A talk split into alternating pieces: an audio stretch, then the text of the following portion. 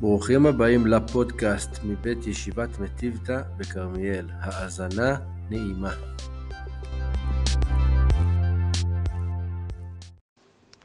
שלום לכולם, שלום לכולם, תודה לעוז ויונתן שהבינו עד הלום.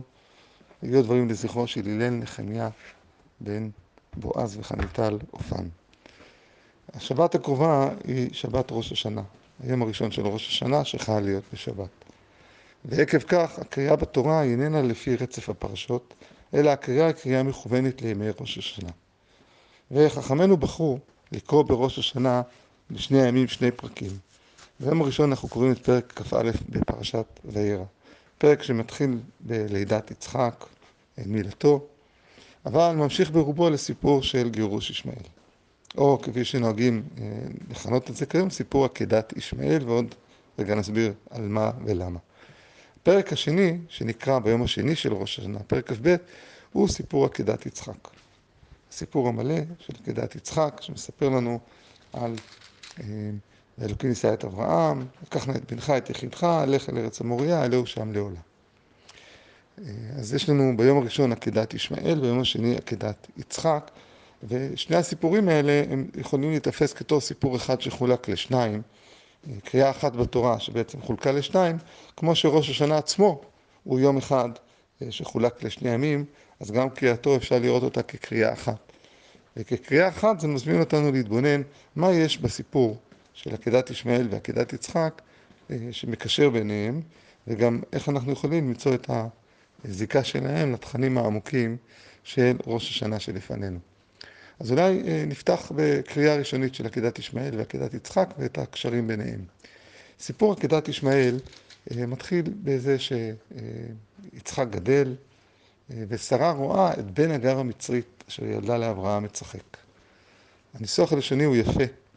לא מדובר כאן שהיא רואה את ישמעאל, אלא היא רואה את בן הגר המצרית. המצרית זו מילה חשובה בספר בראשית, מצרים זו תמיד איזושהי ארץ שהיא מעבר לגבול, יש לנו הרבה זיקה אליה. אנחנו נסיים את ספר בראשית במצרים, והמצרי הוא, הוא רמז, אבל מעבר לזה גם לא מוזכר שמו של הילד, לא מוזכר שקוראים לו ישמעאל. מוזכר בנגר המצרית, והביטוי שהוא מצחק, חז"ל באמת תיארו שמצחק זה, זה עבירות, עבירות או מעשים מגונים, אבל אולי גם אפשר, לפחות בחצי חיוך, לקרוא את זה גם לפי הפשט של מצחק מנסה להיות יצחק. ולכן לא מוזכר שמו, אלא רק בנגר המצרית.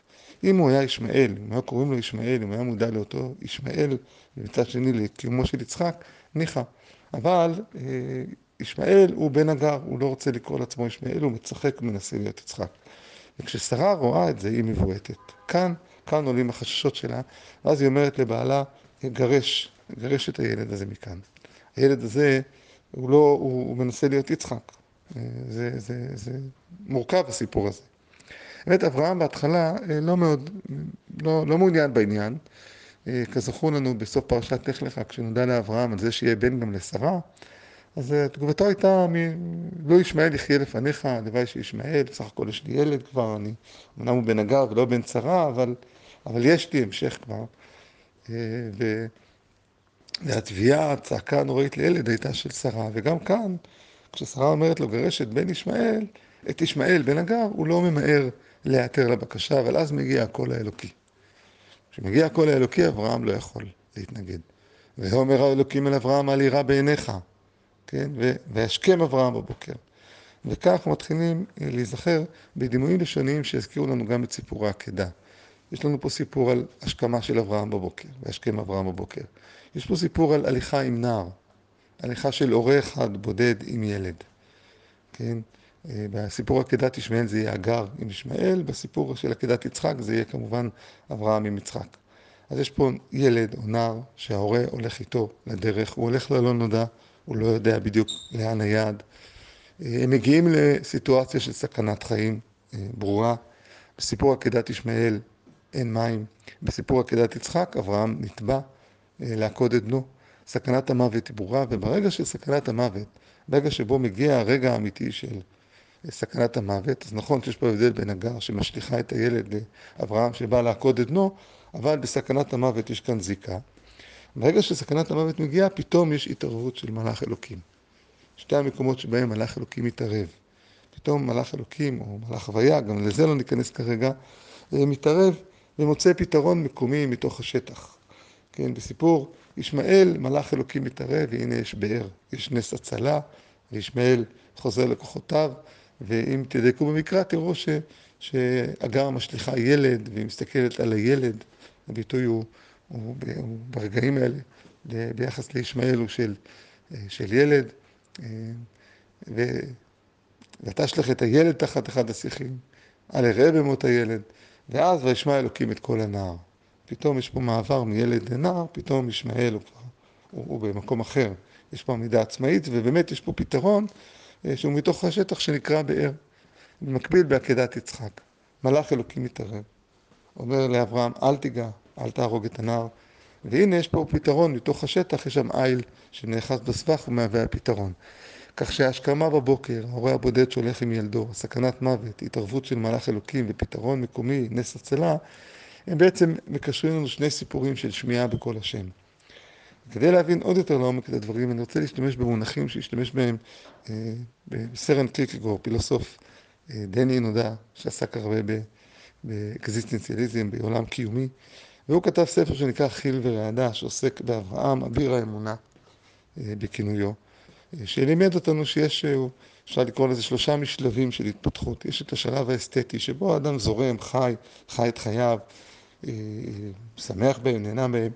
ויש קומה נוספת שנקראת האדם, הקומה האתית, שבה האדם מבין את המוסר, מבין את קיומו של הזולת, מבין שמעבר לזרימה יש גם חיים מסביב שצריך לתת את הדעת אליהם ועליהם. והקוד המוסרי, הקוד האתי מייצר אדם שחי, אבל תוך כדי זה מודע גם למחויבותו למה שמתרחש סביבו. מעל הקומה של האדם המוסרי, האדם האתי, ישנו, מתאן קירקגור, יש את האדם הדתי. האדם הדתי נתבע אה, להקריב את האדם האסתטי ואת האדם האתי עבור הדתיות שלו. כן, כמו שהאדם האתי מקריב לפעמים את האסתטיקה בשביל האתיקה, גם האדם הדתי מקריב גם את האסתטי וגם את האתי עבור העולם הדתי, עבור הקרבת אלוקים, עבור הבחירה באלוקים. והביטוי להקרבה הגדולה הזאת, אומר קירקגור, זה אברהם. אברהם מוקד את בנו יצחק, מוכן לעקוד אותו בשינו, בשונה מכל עולם הרחב, תפיסתו, בגלל, בגלל הקול האלוקי שאומר לו לעקוד את בנו, ובזה בעצם לפורר את עולמו האסתטי והאתי לטובת העולם הדתי. אז הדברים באמת אה, חזקים ובעצם הם מוכפלים, זאת אומרת, סיפור העקדה הוא לא רק קורה בעקדת יצחק, אלא הוא קורה גם, גם בעקדת ישמעאל, שמראש אברהם לא, לא בטוח שזה מה שהוא דמיין שהוא יעשה, יכול להיות שהיו תקוות אחרות אה, לגבי ישמעאל, אבל הקול האלוקי יותר חזק מכל דבר. אולי נוסיף גם שיש פה גם צד שני של המטבע, מעבר להקרבה, הנכונות לתת קורבן אה, כדי להגיע לעולם הדתי, כדי להגיע לקרבת אלוקים, יש כאן היבט נוסף, והוא ההתערבות של מלאך אלוקים בשני הסיפורים. באופן מפתיע, אה, לצד התביעה להקרבה, ברגע האמת, ברגע שבו האדם עומד לעבור, לשבור, לפורר את האתי, פתאום מגיע מלאך אלוקים ומתערב ומציל את המצב ומשנה את כל התמונה. אברהם בסוף לא נדרש לעקוד את יצחק. אברהם בסוף יודע, או מבין, או הגר לפחות יודעת בסוף, שבסופו של דבר ישמעאל אה, יש לו חיים, הוא עובר מילד לנער והוא יוצא לדרכו. הוא יוצא לדרך שלו. אז יש כאן אה, אולי אה, החזקה כפולה של דברים. יד אחת אומרת הקרבה, יד שני אומרת אל תדאג. ברגע האמת מלאך אלוקים מתערב ומציל את המצב. אפשר לקרוא את שני סיפורי העקדה האלה בשני הזוויות. יש כאן תביעה להתמסרות, להקרבה, לטוטליות, למוחלטות, ותוך כדי זה יש איזושהי ידיעה שיש פה יד אלוקים שיכולה אה, להחזיק אותי, לחבק אותי, למנוע ממני לפרק את עולמי הפנימי רק בשם ההקרבה.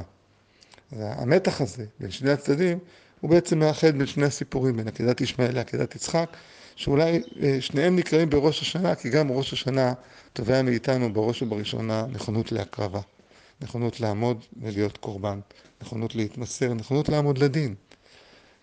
הנכונות שלנו לעמוד לדין לא מול האסתטי ולא מול האתי, אלא מול אלוקים, היא דורשת מאיתנו הקרבה של האסתטי והאתי לפעמים לטובת העמידה מול אלוקים. יש בה משהו אחר, שונה, שתובע ממני חשבון נפש מדוקדק, על דברים שונים שלפעמים הם לא באים בהלימה לשפות הקודמות. עמידה בדין יש בה יראה, יש בה חשש, והנה אנחנו עומדים בדין. אבל מצד שני אנחנו יודעים שגם הדין הזה, הוא יאפשר לנו לצאת ולהיות זכאים.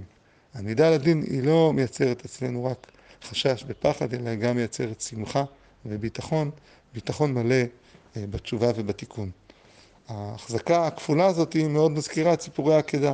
יש כאן תביעה להתמסרות, ויש כאן מצד שני אה, קול אלוקים, מלאך אלוקים, שמגונן, וברגע האחרון אה, מחזיק אותנו כאן בעולמנו וגם בעולמנו הערכי והמוסרי. אז גם בראש השנה אנחנו מצד אחד מבקשים את הדין, רוצים לעמוד מול אלוקים, מבקשים את הפחד, את האימה, יודעים שהיום הזה דברים ייחתכו ויקרו, שהיום הזה הוא משפיע על כל השנה כולה, שהיום הזה משפיע על חיינו, על עמידתנו מול אלוקים, כן, כל באי העולם עוברים לפניו כבני מרון. מצד שני, יש כאן ביטחון מאוד גדול של אכלו משמנים, שתו ממתקים, חדבת השם עמו עזכם, כמו שנחמיה מתאר, היום הזה קדוש, להשם אלוקיכם, הכל טוב. הדין הוא, הדין הוא לטובה, הדין יהיה לטובה, הדין יומתק. ובעצם, אולי אי אפשר בלי שני הצדדים האלה, אי אפשר בלי ההקרבה, אי אפשר בלי ההתנסות, אי אפשר בלי הביטחון בזה שיש לנו מקום. איך מחזיקים שני ניגודים כאלה? זה מאוד קשה. האם אברהם ידע כשהוא הלך לעקדה שבעצם מלאך אלוקים יתערב ויציל את בנו? על פניו לא. האם הגר, בסיפור הגר, האם ידענו את הסוף הטוב? על פניו לא. אבל כשהתורה מספרת לנו סיפור, היא מספרת את שני צדדיו. היא לא מספרת רק את ההקרבה של אברהם, אלא היא גם מספרת אותנו לדורות שלצד התביעה מאיתנו להקרבה, ישנו ביטחון גדול ש, ש, שידו המחבקת של אלוקים כביכול תדע גם, תדע גם לתת לנו מקום, תדע לתת לנו גם מרגוע בתוך עולמנו, ולא תפורר את, את הקרמות הראשונות שגם בתוכם אנחנו חיים. בקשת הדין החמורה שלנו בראש השנה, הדין הדתי מול אלוקים, כן, היא באה יחד עם הידיעה והביטחון שהדין מול אלוקים הוא באמת דין מול האינסוף, וככזה הוא לא דין שהוא רק עוסק ב... בתביעה מאיתנו לוותר על, על, על, על כל עולמנו, זהותנו, לאבד את חיינו, אלא היא תביעה בסוף של, ש, שרוצה להציל את חיינו, לתת לנו חיים, לתת לנו תקווה. יום הדין הוא לא היום שבו נלקחים החיים שלנו, יום הדין הוא היום שבו ניתנים החיים שלנו. זה היום שבו אנחנו יכולים להודות על, על השנה החדשה שנקבל, על השנה, השנה הקודמת שקיבלנו, על התקפות החדשות. הוא יום שבו אנחנו לא רק אה, נמצאים בחרדה, של מי יודע מה יהיה מחר, אלא גם בהודעה על זה שיהיה מחר. ואנחנו מקווים שהמחר הזה יהיה מחר שיהיה בו, שיהיה בו ליווי, שיהיה בו קרבה, שיהיה בו הארת פנים. מהבחינה הזאת היא הבחירה לקרוא את שני סיפורי עקדה, את עקדת ישמעאל ועקדת יצחק, בראש השנה היא בעצם לקרוא אותו דבר יומיים, אותו דבר משתי זוויות. זווית אחת של סיפורו של ישמעאל, זווית אחת סיפורו של יצחק, ואולי היה אפשר לשלב פה עוד דברים בין ההבדל בין היום הראשון שהוא הדין הקשה ליום השני שהוא הדין הרך, ודרך זה גם לקרוא את הסיפורים, את, ה, את, ה, את שני הסיפורים, כי בסוף בסיפורו של ישמעאל הוא באמת נשלח מדרכו, ומי שיקרא ידייק ויראה איך הוא היה ילד, אמא שלו משליכה אותו כמו עיר, תשליחהו, תשליח את הילד, ופתאום אלוקים שומע את כל הנער, פתאום הילד הפך לנער, פתאום הוא גדל והוא יוצא לדרכו, יש כאן איזה שינוי שגם הוא עובר, אה, לעומת עקדת יצחק, שבסוף, אה, אה, ש, שגם בה יש מימד של דין, אבל היא שונה, אבל לא, בכך לא נרחיב, בעיקר נראה לי נצא עם ההבנה הזאת שהקריאה בתורה בשבת, ראש השנה וביום השני, היא הזדמנות שלנו להתעורר שוב לרעיונות העמוקים של ראש השנה. הזדמנות שלנו להקשיב לפרשיות, לקרוא, לדייק בפסוקים ולראות את התנועה העמוקה הזאת בין הנכונות של האדם לעמוד מול אלוקים ולקבל בהקרבה, בהקרבת עצמו את כל בקשותיו של אלוקים אחד, ומצד שני הביטחון המוחלט שהבקשות של אלוקים יובילו אותנו בסוף למקום של חיים, תקווה ותיקון, ולא למקום של שבירה בלבד, וגם אם אנחנו לא מבינים את זה, אנחנו מוכנים להאמין בכך, ובכך אברהם הוא באמת אביר האמונה, היכולת שלו לקבל את הקול האלוקי, להישמע אליו, ותוך כדי זה לנו לראות שהקול האלוקי הוא גם הקול שבסוף נותן חיים, נותן תקווה ונותן, ונותן המשכיות. אז שנה טובה ושבת שלום.